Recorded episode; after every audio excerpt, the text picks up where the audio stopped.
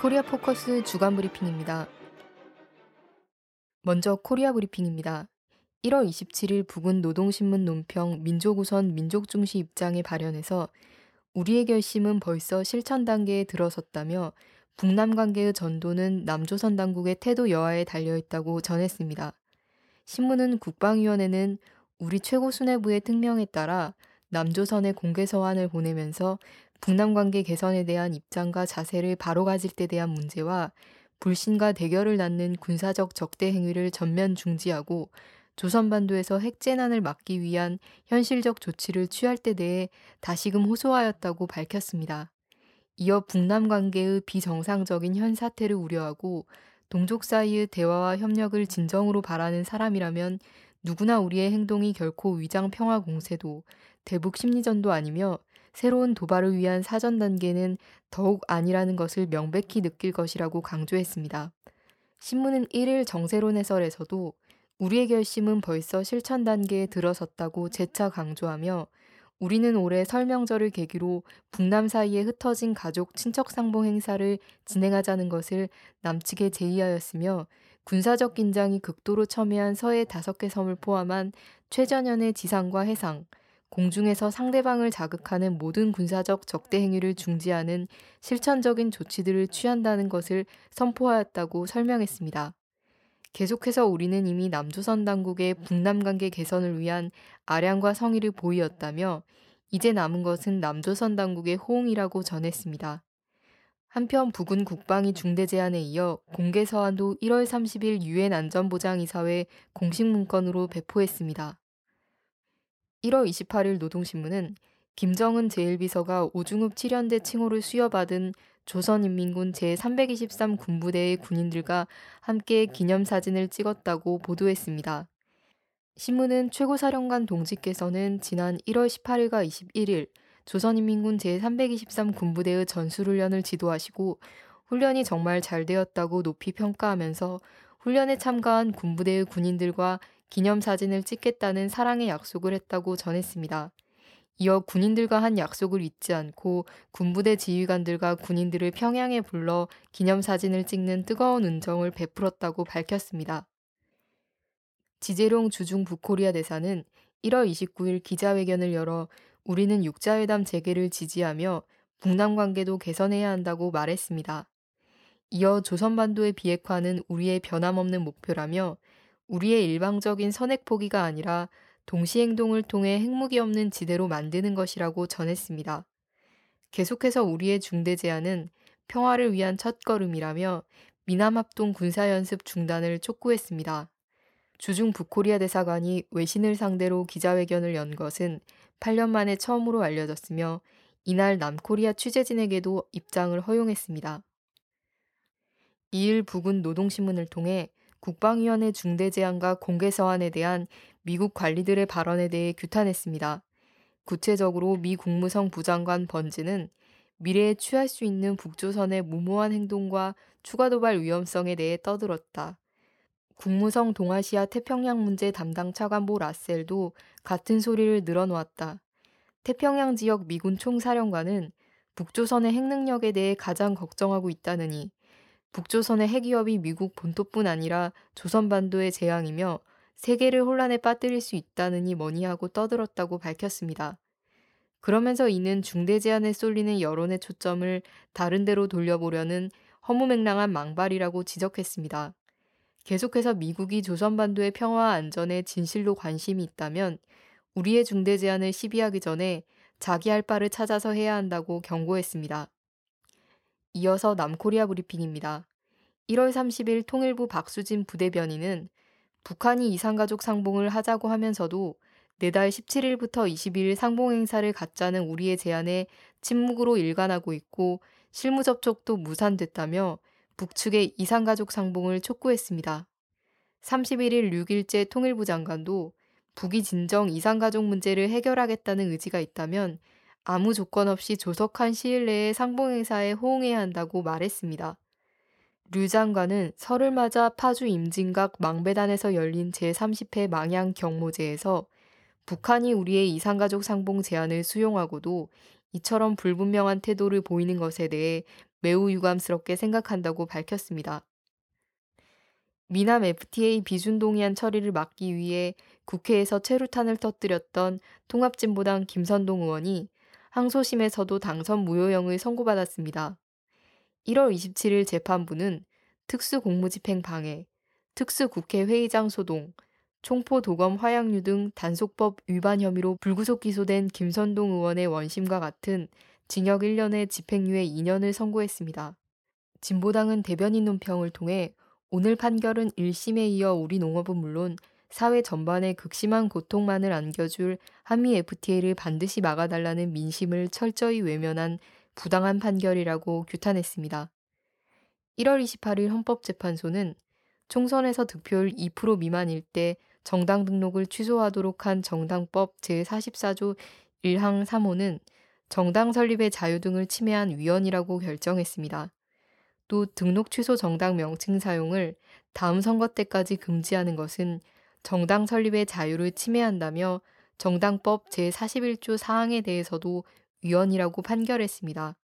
진보신당, 녹색당, 청년당 등 3개 정당은 2012년 19대 총선에서 당선자를 내지 못하고 2% 이상 득표하지 못해 정당 등록이 취소되자 헌법 소원을 제기한 바 있습니다. 이란을 방문했던 강창희 국회의장이 1월 27일 하산 로하니 이란 대통령을 만났습니다. 로하니 대통령은 남북 간 어려운 문제 해결을 위해 이란이 중재자 역할을 할 수 있다고 전했습니다.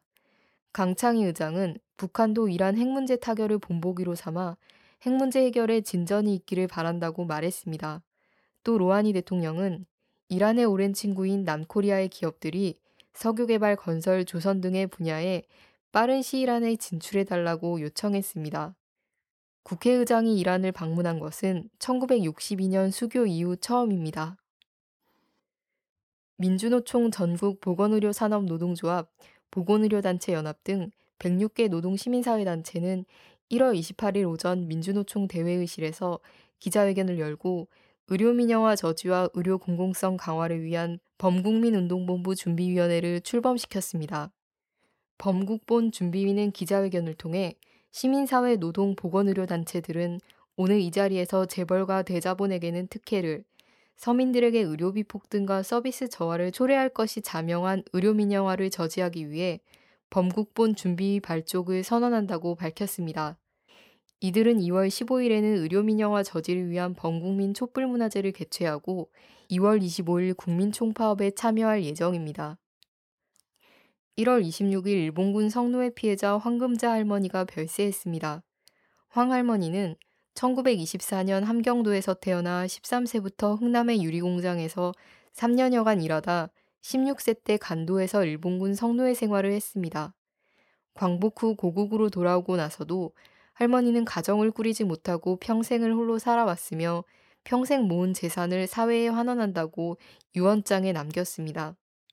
황 할머니의 별세로 정부에 등록된 일본군 성노예 피해자 237명 중 생존자는 55명으로 줄었습니다.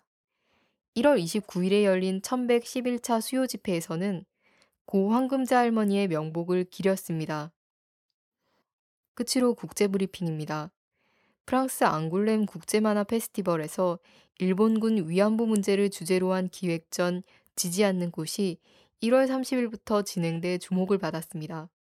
전시회에서는 만화가 박재동 씨와 이연세 씨 등 19명의 작가와 일본군 성노예 피해의 참상을 그린 20편의 만화와 4편의 동영상이 소개됐습니다. 한국만화영상진흥원은 1월 30일부터 2월 2일 나흘간 1만 7천여 명이 지지 않는 꽃 전시장을 찾았다고 밝혔습니다. 한편 이번 페스티벌의 최대 후원국인 일본은 29일 조윤선 여성가족부 장관 등이 참석할 예정이었던 코리아 기획전 사전 설명회를 하루 전에 취소하도록 조직위원회 측에 압력을 가한 것으로 알려졌습니다. 에드 로이스 미 연방 하원 외교위원장이 미 캘리포니아주 글렌데일의 일본군 위안부 소녀상을 찾아 참배하고 일본의 전쟁 범죄는 학교에서 배워야 할 역사라고 밝혔습니다. 로이스 위원장은 1월 31일 글렌데일 소녀상을 찾아 참배하고 최근 타계한 일본군 성노예 피해자 고 황금자 할머니 영정 앞에서 조의를 표했습니다. 이는 지난해 글렌데일의 해외 첫 소녀상이 세워진 이후 미 연방 선출직 공직자가 참배한 것은 로이스 위원장이 처음입니다. 아베 신조 일본 총리가 미국이 일본과 사전 협의를 하지 않고도 핵무기를 일본으로 반입할 수 있도록 하는 미일 간 미략이 있음을 인정했습니다. 1월 31일 중의원 예산위원회에서 핵무기 반입과 관련한 미일 미략의 존재를 묻는 오카다 가시아 민주당 의원의 질문에 아베 총리는 계속 국민에게 알리지 않은 것은 잘못이라고 생각한다고 밝혔다고 2일 일본의 한 언론이 보도했습니다. 자민당 출신 일본 총리가 미일 간 핵무기 반입 미략을 은폐해온 사실을 인정한 것은 이번이 처음입니다. 일본이 미국 버지니아주 의회가 추진하는 동해 병기법을 저지하기 위해 조직적이고 치밀하게 로비를 펼친 사실이 드러났습니다. 미 국무부를 통해 공개 입수된 주미 일본 대사관과 맥과이어 우주 컨설팅 간의 용역 계약 문건에서 일본 정부는 법안을 막으려고 대형 로펌에 거액을 내고 저인망식 로비를 펼쳐온 사실이 공식 확인됐습니다. 동해병기법이 나쁜 정책이라는 대응 논리를 개발하고 우호적 세력을 확보하는 것을 초기적 과제로 규정하고 로비에 활용할 백서와 논점을 만들고 이를 대중 앞에서 설파할 전문가와 학자를 확보하는 전략을 세웠던 것으로 문서는 밝히고 있습니다. 1월 28일 버락 오바마 미국 대통령이 상하원 합동회의에서 국정연설을 했습니다. 오바마 대통령은 올해가 미국의 돌파구가 되는 한 해가 될 것으로 믿는다며 성장 촉진과 중산층 강화, 중산층으로 가는 새로운 기회의 사다리 구축을 위한 구체적이고 실용적인 제안을 내놓겠다고 말했습니다. 오바마는 최저임금 인상, 이민법 개혁, 총기 규제 등을 강조했으며 외교 현안들에 대해서는 우크라이나 반정부 시위 지지, 알카에다 위협 경고, 이란 제재 추진 거부 등의 입장을 밝혔습니다. 한편 이번 국정연설에서는 이례적으로 북코리아에 대한 언급이 없었습니다. 1월 31일 조선중앙통신은 제22차 아프리카 동맹 국가 및 정부 순회자 회의가 30일 에티오피아의 아디스 아바바에서 개막됐다고 보도했습니다. 통신은 아프리카 동맹은 제국주의자들의 식민주의 멍해에서 벗어난 아프리카 나라들의 주권과 영토 안정, 독립을 수호하며 인민들의 사회적 해방을 이룩하는 데서 중요한 역할을 해온 아프리카 통일기구의 후신이라고 전했습니다. 계속해서 아프리카 동맹은 앞으로도 범아프리카주의의 기치를 높이 들고 자주적이고 발전된 아프리카를 건설하기 위한 대륙 인민들의 투쟁을 더욱 힘있게 추동하게 될 것이라고 전망했습니다. 요아임 가우코 독일 대통령이 독일이 과거를 방패로 이용하는 것을 중단하고 군대를 더 빈번하고 단호하게 사용할 것을 강조했다고 파이낸셜 타임즈가 1월 31일 보도했습니다. 가우크 대통령은 이날 세계 최대 규모의 국방장관 및 정치인 연례 모임인 미넨 안보회의 기조연설을 통해 세계 질서가 새로운 위협에 직면해 있으나 독일은 무관심, 유럽은 좁은 시야로 일관하고 있다며 변화를 촉구했습니다. 그는 군대 파견 문제가 대두되면 독일은 무조건 no라고 해서는 안 된다며 타국이 수십 년간 제공한 안보를 보장하기 위해 독일은 더 많은 역할을 떠맡아야 한다고 강조했습니다. 25일 북노동신문은 최근 히틀러의 자살설과 그의 생존 여부에 대한 논란이 다시 일어나면서 미국이 일본에 투하한 원자탄이 과연 누구의 것이겠는가 하는 의문이 제기되고 있다고 밝혔습니다. 그러면서 여론들은 미국이 히틀러를 체포하지 않은 것은 미국의 이해관계에 부합되었기 때문이라고 보고 있다고 언급했습니다. 계속해서 파쇼 도이칠란드 최고사령부는 제2차 세계대전 말기에 미국과 비밀리에 여러 차례 협상을 진행하였다며 여기에서 이룩된 합의 내용이 바로 파쇼 도이칠란드가 숨겨둔 원자탄과 기폭 장치를 미국에 제공하는 대신 미국은 히틀러와 그의 신복들을 찾는 일을 하지 않는다는 것이었다고 분석했습니다. 코리아 포커스 주간 브리핑이었습니다.